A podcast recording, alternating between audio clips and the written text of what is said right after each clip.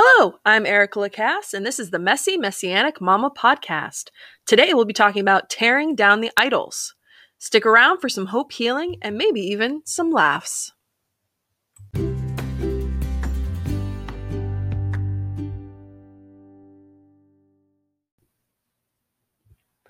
Welcome. Today is Monday, January 18th, 2021. Today we are going to be talking about tearing down the idols not only in our own lives, but seeing how the idols were torn down in the Old Testament. Um, we're going to talk about um, how the idols of the Old Testament can also show up even in our lives today, but also that they can be prevalent in other ways that are a little bit more difficult for us to acknowledge or even see um, with clarity are actually idols in our life. So, with that being said, I wanted to read a bunch of different things to you from the Word of God. This is actually the third time I've attempted to record this. No fault of Anchor's. It's simply that I actually ran out of time. Last time I attempted to record this, it was 30 minutes plus long. So um, typically they like to limit you to about 30 minutes, which I think is fair because a podcast really shouldn't be any longer than that. So, with that being said, let's go ahead and dive right in.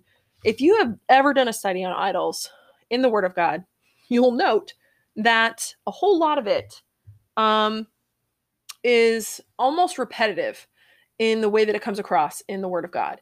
So you have the Israelites who are following God and they cry out to God and God saves them.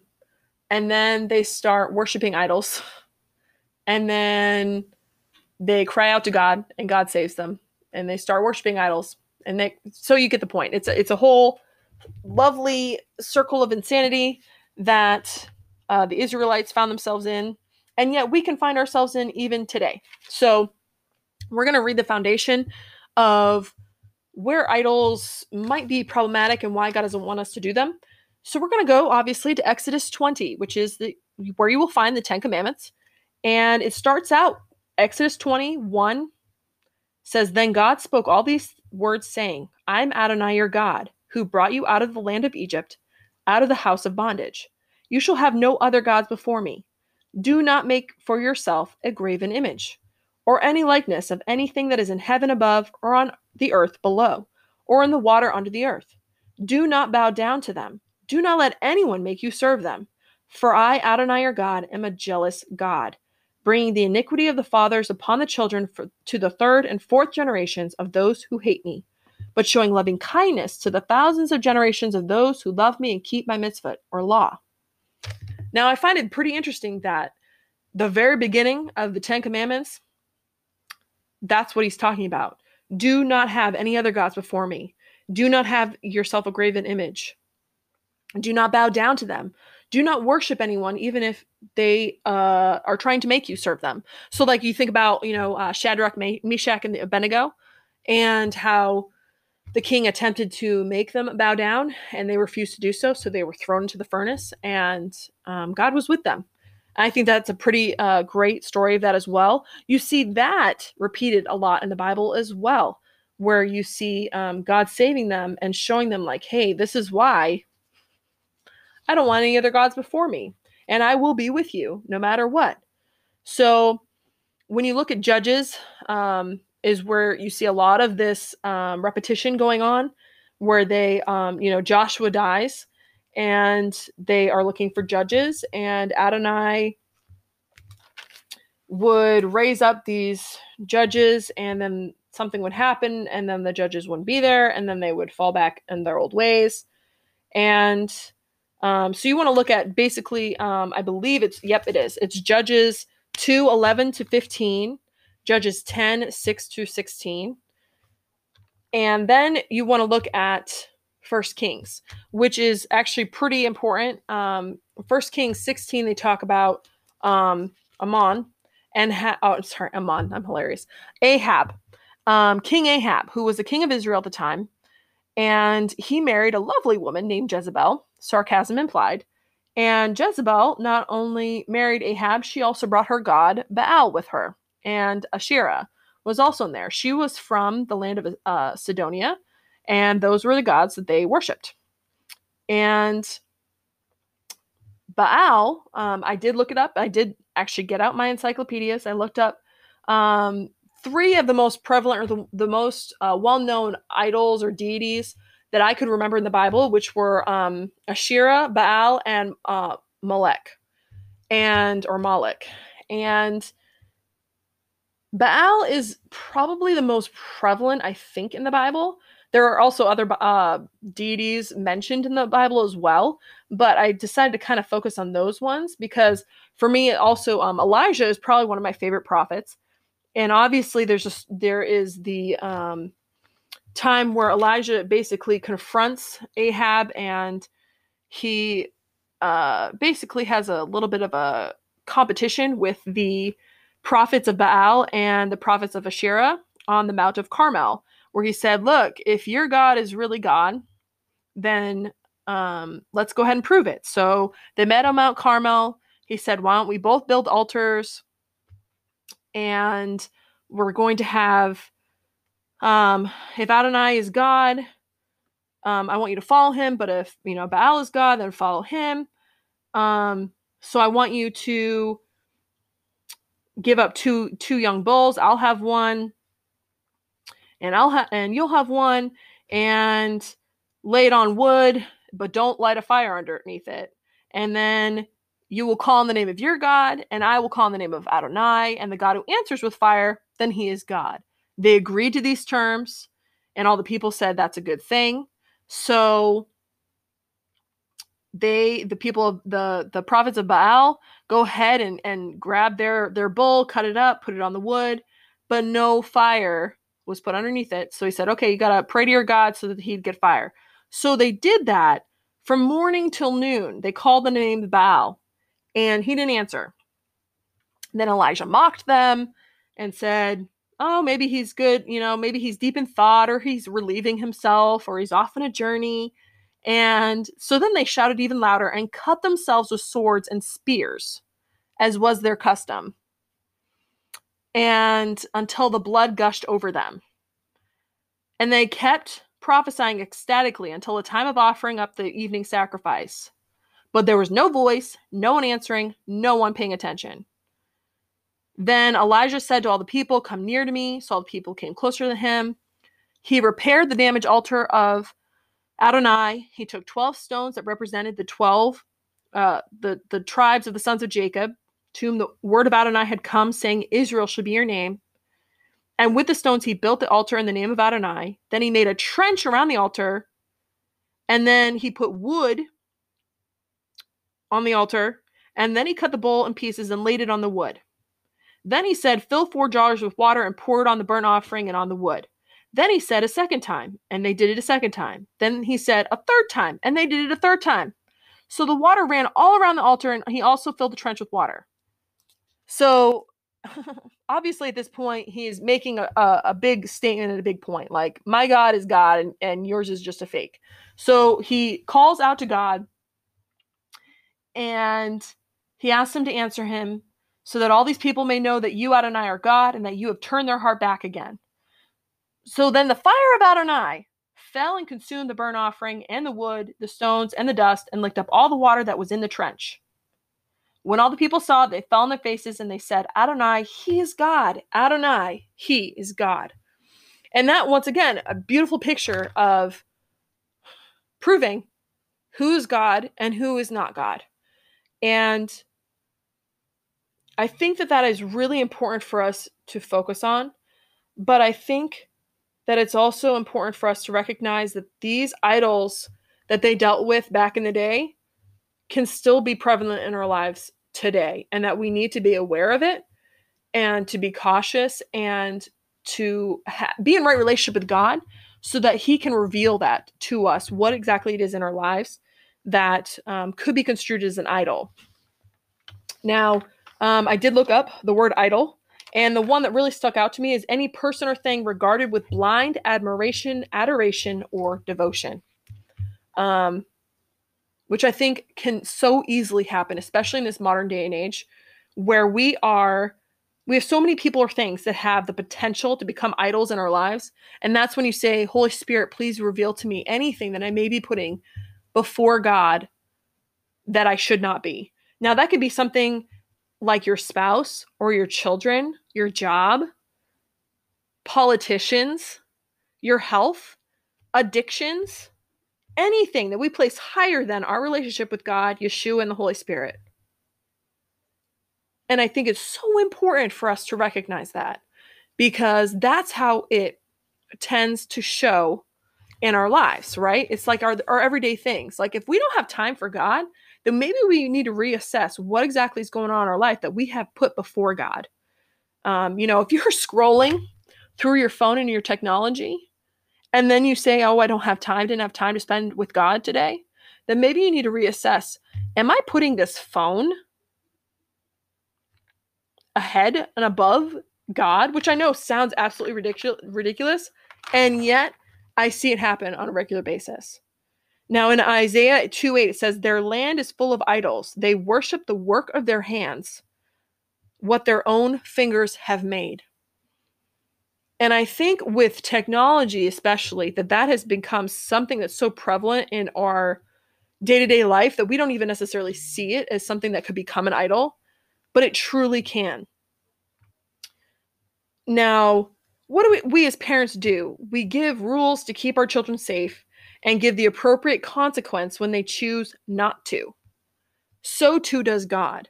When we choose to put something above our relationship with God, He will tear down that idol in our lives. There have been times in my life where I have put my own husband above God, and He has torn that idol down so that I recognize he is a broken and imperfect person just like I am, and he has no place being on a pedestal. The same is true for my uncle, Jerry Williams. Um, as a child, I put him up on a pedestal because I wanted to be like him when I grew up. I wanted to be a Christian singer. And God tore that idol down quite um, quite quickly as well. Um, you know, he chose to divorce my aunt and move on with a different woman through no fault of my aunt. Um, and I think that when we put things above God, he's very quick to call us to task and say, hey, I'm not number one in your life right now. And I am a jealous God. And you need to reassess how you were living your life and where I happen to be in that um, list of things that you do because it should be a relationship. It shouldn't be something that you simply tick off. Oh, did I spend my, de- you know, did I have devotion with God today? Did, did you actually have devotion with God today? Do you actually talk to him? Did you actually, um, be, are you actually in his presence on a daily basis? Are you spending time with him more so than maybe we should be, you know, spending time with anything else? And I think for me, I know that I definitely fall short in this area, and it's something that I need to work on in my own life, which is why I really felt like this was something that kept coming to my mind over and over and over again. This song, Tear Down the Idols by Isaiah 6, just kept coming over and over and over in my mind because it's something that we, especially as Americans, but throughout the whole world, need to recognize. It's something that we create you know, even when you create a God in your own image, you know, you say, oh, well, that God is not, you know, the God of the Bible is not really the God for me. I think I'm going to grab something from Hinduism, Buddhism, and Muslim, and and then you make your own idol. You make your own God. Like that's uh, that doesn't work. You know, um, Yeshua says, "I'm the way, the truth, and the life. No one comes to the Father except through me." That's John 14, 6. And I think that is really important for us to remember that because you cannot take parts of the Bible that work for you and ignore other parts of the Bible. You need to recognize that this is the holy word of God, that um, this is our basic instructions before leaving earth, and that it is so important for us to cling to this and to understand the context of what we're reading. So many times I speak to Christians who have absolutely no idea about the Old Testament. And if you know nothing about the Old Testament, the New Testament is going to mean nothing to you and and it's also not going to make a lot of sense you're going to find that there's a lot of holes in fact um, i actually started another reason i was later in my podcast i also started a new job this past week not a new job but i started driving a school bus again for a private christian school full time again. And one of these kids who I've known for years was talking about how, um, you know, I asked him like, "Hey, like, what church do you go to?" And he's like, "Oh, I I haven't gone to church in like years. Like, we haven't gone to church in years." But my friends really like this one pastor in Tennessee, and, and they make me watch his, um, I don't know, his videos or whatever. And I I can't stand the guy, and you know, I'm already, you know, I'm a Christian, whatever. But there's a lot of holes in Christianity too, and and I said, well, what what makes you a Christian? He's like, well, you know, I was pretty much born a Christian. I was like, um, are you sure that that's that's the right answer? So we, you know, I was able to minister to him, um, and also teach him that that's not really the truth. And I think so often as parents, I know this is kind of a side thing, tangent. I know, honey, I'll get back onto it. Ben, I'm talking to you. Um, but I think it's so often that we as parents, and I saw it as a youth leader too, when I was in a normal, uh, normal church, a Christian church, um, and these parents would throw these kids into youth group and expect them to be thrown back out as, as believers in Christ and not have to do any of the legwork. And I think if you don't have time to raise your children in the way of the Lord, then maybe you do have some idols in your life you need to reassess, like your job and perhaps even money. Um, you know, uh, that's just kind of my side note, but I think it does actually tie into it as well. Because I think so often as believers, we just expect our children to know about God instead of showing them in our walk and showing them in our talk. And also sitting down and having devotions with them, sitting down and talking to them about God. We cannot simply expect them to magically know about God just because we do. And I think it's time for us as believers to reassess what we're doing in our lives and prioritizing God first in our own lives, but then in the lives of those that we touch on a daily basis, and then in the lives of those who we may not touch on a daily basis, but every so often. Because if you don't have your own house in order, then you uh, shouldn't even be bothering going outside of your home. You know, you need to get your house in order before you start trying to preach to other people.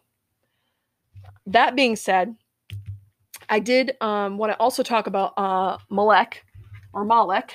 um, he was a deity to whom child sacrifices were made throughout the ancient Middle East.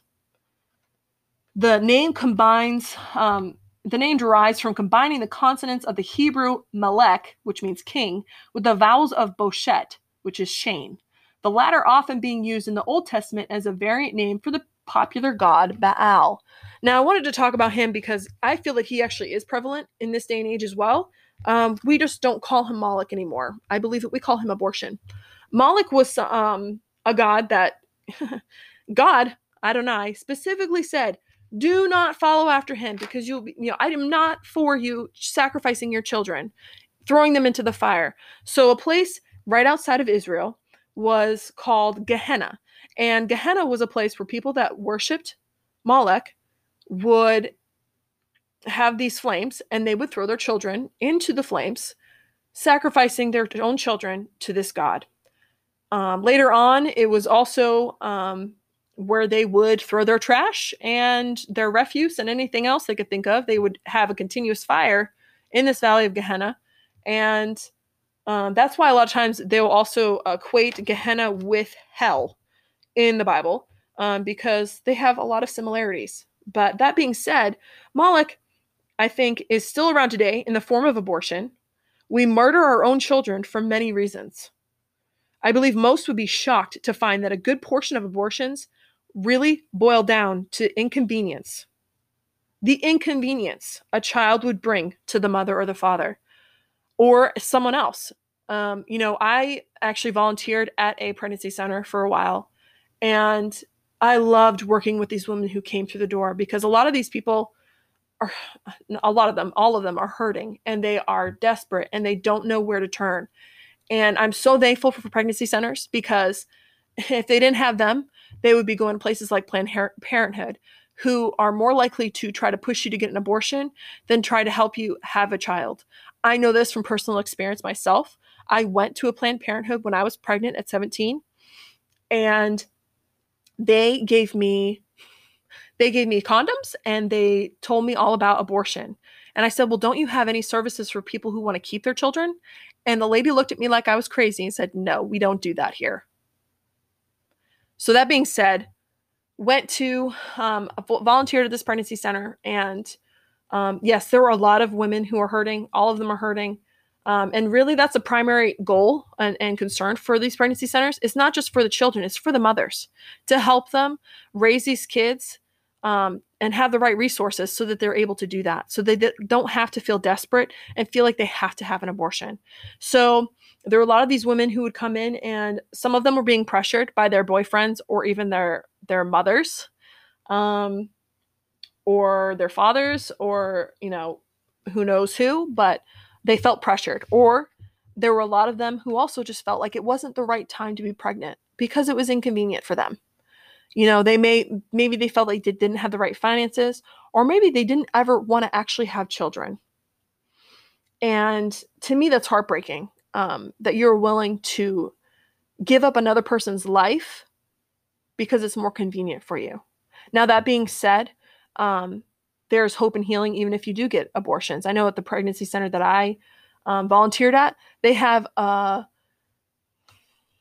they have a program for those who did get an abortion to help you through the psychological and the spiritual and the physical aspects of you having had an abortion because it is it's actually something that is extremely difficult for you to get uh, your head wrapped around um, whether you want to acknowledge it now or later, you will eventually acknowledge it. Um, but there's always hope and healing no matter what kind of situation you find yourself in. And I wanted to read, kind of ending this uh, with it, is Psalms 106, 1 through 48. It's almost kind of like a little synopsis of what happened with the people of uh, Israel with Moses, but I think that it, it kind of uh, has a lot. It does it does mention a couple of idols, but I think it, it's really the mindset that we need to have and to remember to have. So Adonai, it's, it's the title is for the Tree of Life Bibles, Adonai still faithful to Israel. Psalms 106. Hallelujah! Praise Adonai, for he is good, for his loving kindness endures forever. Who can speak of Adonai's mighty acts or declare his praise? Blessed are those who maintain justice, who do what is right at all times. Remember me, Adonai, when you show favor to your people. Visit me with your salvation, so I may behold the prosperity of your chosen ones, exult in the joy of your nation, and give praise with your inheritance. We have sinned with our fathers. We have committed iniquity. We have acted wickedly. Our fathers in Egypt did, did ah, sorry, did not ponder your wonders, nor did they remember your abundant loving kindness but rebelled by the sea at the Sea of Reeds. Yet he saved them for his name's sake, to make his mighty power known. He rebuked the Sea of Reeds, and it dried up, and he led them through the depths as through a wilderness. So he saved them from the hand of those who hated them, redeemed them from the enemy's hand. The waters covered their adversaries, not one of them was left. Then they believed his words. They were singing his praise. How quickly they forgot his works and would not wait for his counsel. In the wilderness, they craved ravenously. In the desert, they tasted God. Sorry, they tested God. So he gave them what they asked for, but they sent a wasting disease among them. They envied Moses in the camp and also Aaron, the Holy One of Adonai. The earth opened up, swallowed Dathan, and covered the company of Abiram, or Abiram. Also, a fire blazed in their company, a flame consumed the wicked. They made a calf in Horeb and worshipped a molten image. Thus they exchanged their glory for an image of a grass eating ox. They forgot God their Savior, who had done great things in Egypt, miracles in the land of Ham, awesome things by the Sea of Reeds. So he commanded their extermination. Had not Moses, his chosen one, stood in the breach before him to turn his wrath from destroying them? Then they scorned the pleasing land. They did not trust in his word.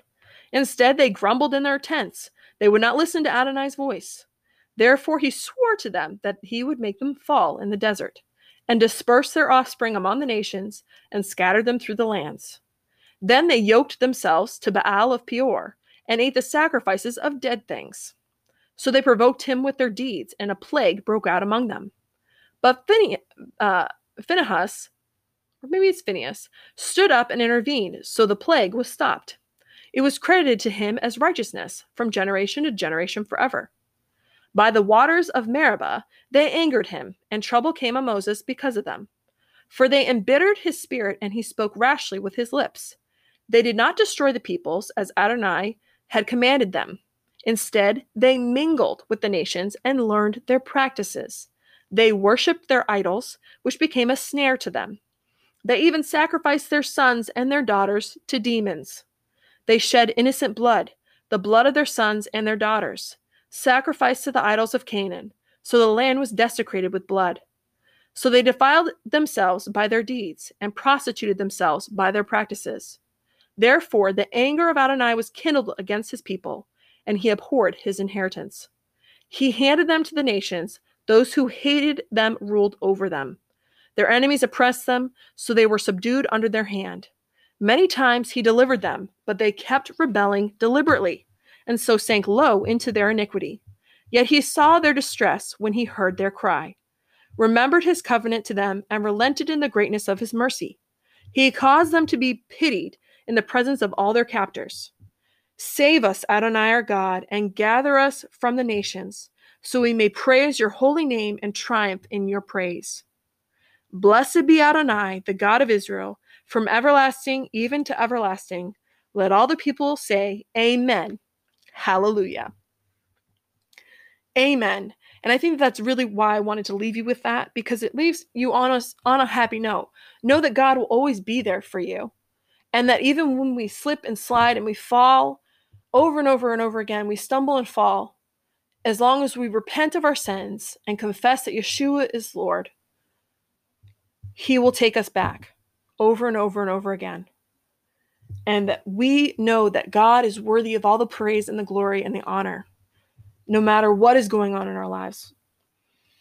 Now, I do want to remind you, because I absolutely forgot to do this last time, to please go to my email address if you have any questions, concerns, something you want me to talk about, anything and everything. It's ELMMM3 at protonmail.com. E is in Echo, L is in Lemur, M is in Mike, M is in Mike, M is in Mike, 3 at protonmail.com.